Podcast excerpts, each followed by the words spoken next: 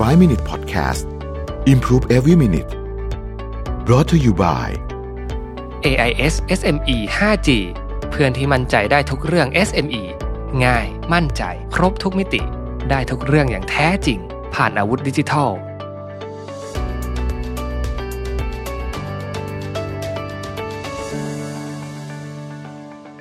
สวัสดีครับ 5 minutes 99 problems นะครับ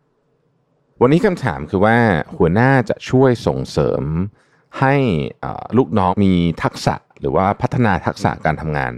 ได้อย่างไรบ้างนะครับจริงก็ต้องบอกว่าอันนี้เป็นหน้าที่สำคัญหน้าที่หนึ่งของหัวหน้าอยู่แล้วนะครับในการที่จะต้องพัฒนาทักษะการทำงานให้กับลูกน้อง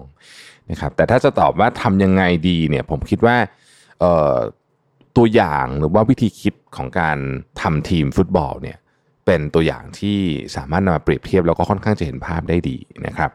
เวลาทำทีมฟุตบอลเนี่ยหัวหน้าก็เปรียบเสมือนผู้จัดการทีมเนาะนะครับเพราะฉะนั้นก็ไม่ได้หมายความว่าจะต้องเล่นเก่งกว่าลูกน้องทุกตำแหน่งนะครับผู้จัดการทีมส่วนใหญ่ก็ไม่ได้เตะฟุตบอลเก่งกว่านักฟุตบอลนะส่วนใหญ่บางคนเนี่ยอาจจะเคยเป็นอดีตนักฟุตบอลก็มีนะฮะแต่แต่ฟุตบอลเก่งก็มีแต่ว่าบางคนก็ไม่ได้เตะฟุตบอลเก่งหรือว่าเอ่ออาจจะเคยเล่นฟุตบอล แต่ว่าก็ไม่ได้ ไม่ได้ฝีมือเก่งกาจเท่ากับลูกน้องด้วยซ้ำเนี่ยนะครับหมายถึงว่าไม่ได้เก่งกาจเท่ากับคนในทีมนักนักเตะด้วยซ้ำเนี่ยเพราะฉะนั้นผมคิดว่าหลักการของการฝึกทักษะให้กับลูกน้อง ก็คล้ายๆกันนะครับผู้จัดการทีมจะต้องรู้ว่าใคร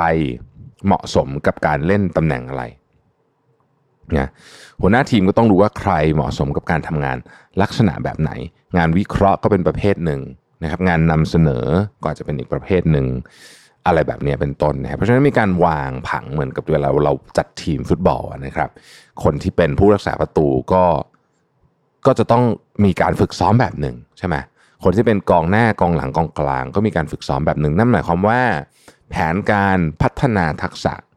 ของแต่ละคนที่วางตำแหน่งไว้เนี่ยก็จะไม่เหมือนกัน ไม่ใช่ว่าทุกคนจะต้องไปเรียนรู้เรื่องหรือว่าไปทักพัฒนาทักษะเนี่ยในลักษณะเดียวกันนะครับ คนที่เป็นกองหน้าก็ควรจะต้องฝึก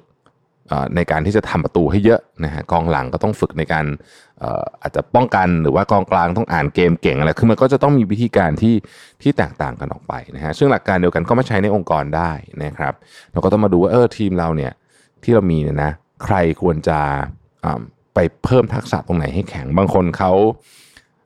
ดูแล้วมีทักษะด้านครีเอทีฟสูงสูงนะครับอันนี้ก็อาจจะไปอยู่ดูสาย content ดูสายอะไรพวกนี้เยอะนะครับบางคนมีทักษะด้านการวิเคราะห์สูงสูงเนี่ยอันนี้ก็อาจจะมาทำพวกการอย่างเช่นถ้าสมมติถ้า digital marketing เนี่ย part วิเคราะห์ก็ต้องมีเยอะนะมาดูว่าเอ๊ะแคมเปญนี้มัน work ไม่ work อะไรอย่างนี้เป็นต้นเนี่ยนะครับบางคนมีทักษะเรื่องคนสูงนะฮะอันนี้ก็ไปเจรจาดีอะไรอย่างเงี้ยเป็นต้นเนี่ยนะครับ ก็ฝึก คนไหนที่มีทักษะไหนดีก็เสริมให้เขาแข็งแกร่งขึ้นไปอีก ผมยังคงเป็นคนเชื่อในในเรื่องของการเสริมจุดแข็งมากกว่าการพยายามที่จะปิดจุดอ่อนนะครับ คือมันใช้เวลาเท่า ๆกันนะแต่ว่าเสริมจุดแข็งเนี่ยอาจจะมีประโยชน์มากกว่า อันนี้อันนี้กล่าวโดยรวมๆนะฮะอาจจะไม่ใช่ในทุกกรณีนะฮะทีนี้ก็พอเรารู้แล้วว่าใครเหมาะกับอะไรนะฮะเสริมทักษะยังไงเนี่ย สิ่งที่ผมคิดว่าสำคัญมากสำหรับหัวหน้าที่จะทำให้ทักษะลูกน้องดีก็คือว่า เช่นเดียวกับผู้จัดการทีมครับผู้จัดการทีมจะไม่ลงไปเตะฟุตบอลเองใช่ไหมเช่นกันเหมือนกัน บางครั้งเนี่ยเขาอาจจะยังทำบางอย่างไม่ถูกใจเรา เราแนะนำเราไกด์เราช่วยเหลือเขานะครับเเหมือนกับสร้างบรรยากาศในการที่จะให้เขาสามารถพัฒนาได้เนี่ย แต่ว่าถ้าไม่เหลือบากว่าแรงจริง ๆ เนี่ยอย่าพึ่งลงไปล้วงลูกหรือว่าลงไปไมโครแมเนจหรือลงไปแย่งงานมาทำบ้างนั้นเถอะ เพราะนนั้นเนี่ยจะยิ่งทำให้ลูกน้องเนี่ยสูญเสียความมั่นใจเข้าไปอีกนะครับ อีกอันหนึ่งนี่ก็คือว่าผมคิดว่าในการทำงานจริงเนี่ยมันก็จะมี part หนึ่งที่สำคัญก็คือ การทำยังไงให้มี team spirit นะฮะการทำงานแบบทีมนักกีฬาเนี่ยนะครับสิ่งหนึ่งที่สำคัญมากคือเรื่องของ team spirit นะฮะทีมไหนที่ team spirit ไม่ดีนะฮะคนก็จะพัฒนาทักษะได้น้อย แล้วก็ผลก็จะไม่ดีด้วย ทีมสปิริตไม่ดีถ้าเทียบกับทีมฟุตบอลก็คือทีมที่มีแต่ดาราเยอะๆ แต่ว่าเล่นด้วยกันไม่ได้นะฮะเพราะฉะนั้นการสร้างขวัญและกำลังใจ